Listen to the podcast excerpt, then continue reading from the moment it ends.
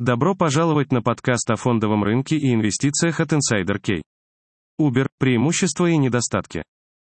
Uber. Обзор. Бизнес каршеринга произвел революцию в бизнес-модели, которая функционировала одинаково на протяжении многих поколений. На оживленной городской улице человек, которого нужно было подвести, стоял на углу и махал рукой такси.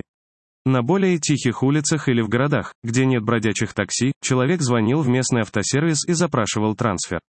Теперь для этого есть приложение. Услуги электронной почты, такие как Uber, позволяют нанять водителя с помощью смартфона практически из любого места в любое время. Почти потому, что на окраинах и в сельской местности водителей не хватает.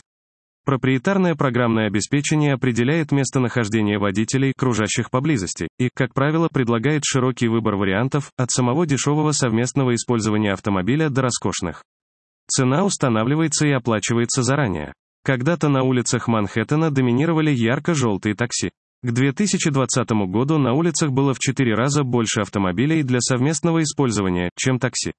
Эти автомобили вызывались приложениями, предлагаемыми не только Uber и Lyft, но и Via, Juno и Jet. Очевидно, что Uber и его конкуренты, такие как Lyft, кардинально изменили отрасль личного транспорта, сочетая как преимущества, так и недостатки для клиентов и водителей. Посмотрим на них. Ключевые выводы. Службы совместного использования поездок, такие как Uber, подорвали индустрию такси и лимузинов. Uber стал ярким примером экономики в действии. Преимущества Uber включают удобство перевозки от двери до двери, безопасность и надежное качество. Поскольку кредитная карта пассажира привязана к счету электронной почты, наличные деньги не переходят из рук в руки. В пункте назначения водитель останавливает машину, пассажир выходит и уходит.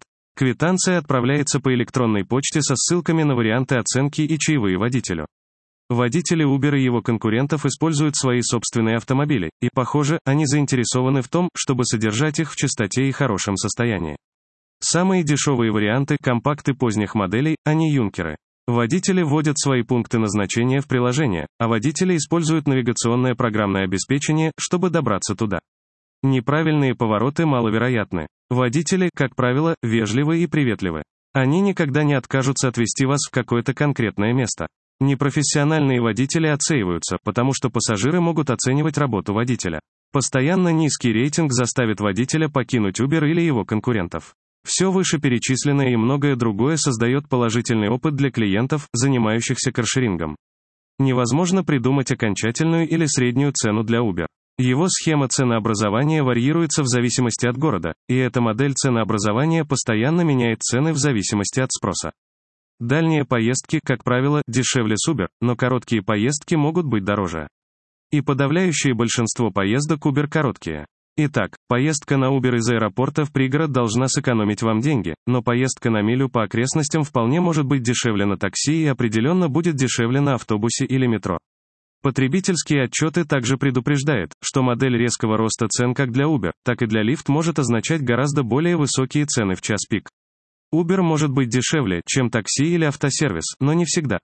Тем не менее, одним из аргументов в пользу этого является то, что Uber точно сообщает вам, какими будут цены на доступные на тот момент варианты, прежде чем вы подтвердите поездку. Безопасность – важное преимущество для водителей, работающих с Uber и другими службами электронной почты. Пассажиры, пользующиеся услугой, зарегистрировали свои личности и номера кредитных карт в приложении. Они не случайные незнакомцы на улице. Поскольку транзакция является безналичной, водитель не рискует получить неоплаченные билеты или иметь при себе наличные для сдачи. Грубых, агрессивных и раздражительных пассажиров отчаивают, потому что водители оценивают своих клиентов. Постоянно низкие оценки или сообщения о небезопасном поведении по отношению к водителям могут привести к деактивации учетной записи. В отличие от водителей желтых такси, которые работают в 12-часовую смену, или водителей черных автомобилей, которых обслуживают диспетчеры, водители Uber обладают значительной свободой и гибкостью. Водители входят в систему и выходят из нее в любое время, когда они хотят и выбирают свое собственное время, в пределах, установленных компанией, чтобы избежать сонного вождения. Водители избегают дорогостоящей аренды такси, используя свой собственный транспорт. Они также сами оплачивают расходы на топливо и техническое обслуживание.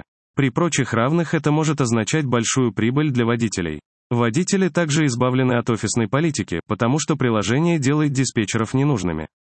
По сравнению с простой надбавкой, эта автоматизированная система может привести к довольно значительным различиям в ценах между любыми двумя точками. В часы пик цена может удвоиться или утроиться. Это может означать огромные расходы в час пик или во время метели.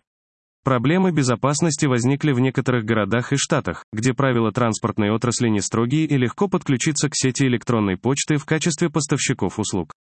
Хотя это положительно сказывается на увеличении числа водителей, эти водители могут быть не столь заинтересованы в достижении высоких стандартов профессионализма и безопасности. Ценовая конкуренция может быть разрушительной для любой отрасли. Все чаще Uber, Lyft и другие службы электронной почты ведут напряженную борьбу за предоставление самых дешевых услуг. Они напрямую конкурируют друг с другом, а также с традиционными услугами такси. Из-за конкуренции со стороны других сервисов совместного использования и постоянного найма новых водителей средний заработок снижается. Это означает, что водителям приходится работать дольше, чтобы получать доход, сопоставимый с тем, что они получали бы год или два назад. Это также привело к резкому падению доходов таксистов. Цены на медальоны на такси в Нью-Йорке, то есть на металлическое разрешение на вождение такси, за несколько лет упали с 1,3 миллиона долларов до 160 тысяч долларов, в результате чего водители искали альтернативы и тонули в долгах. Узнайте раньше всех, какие акции будут расти на сайте insiderk.ru.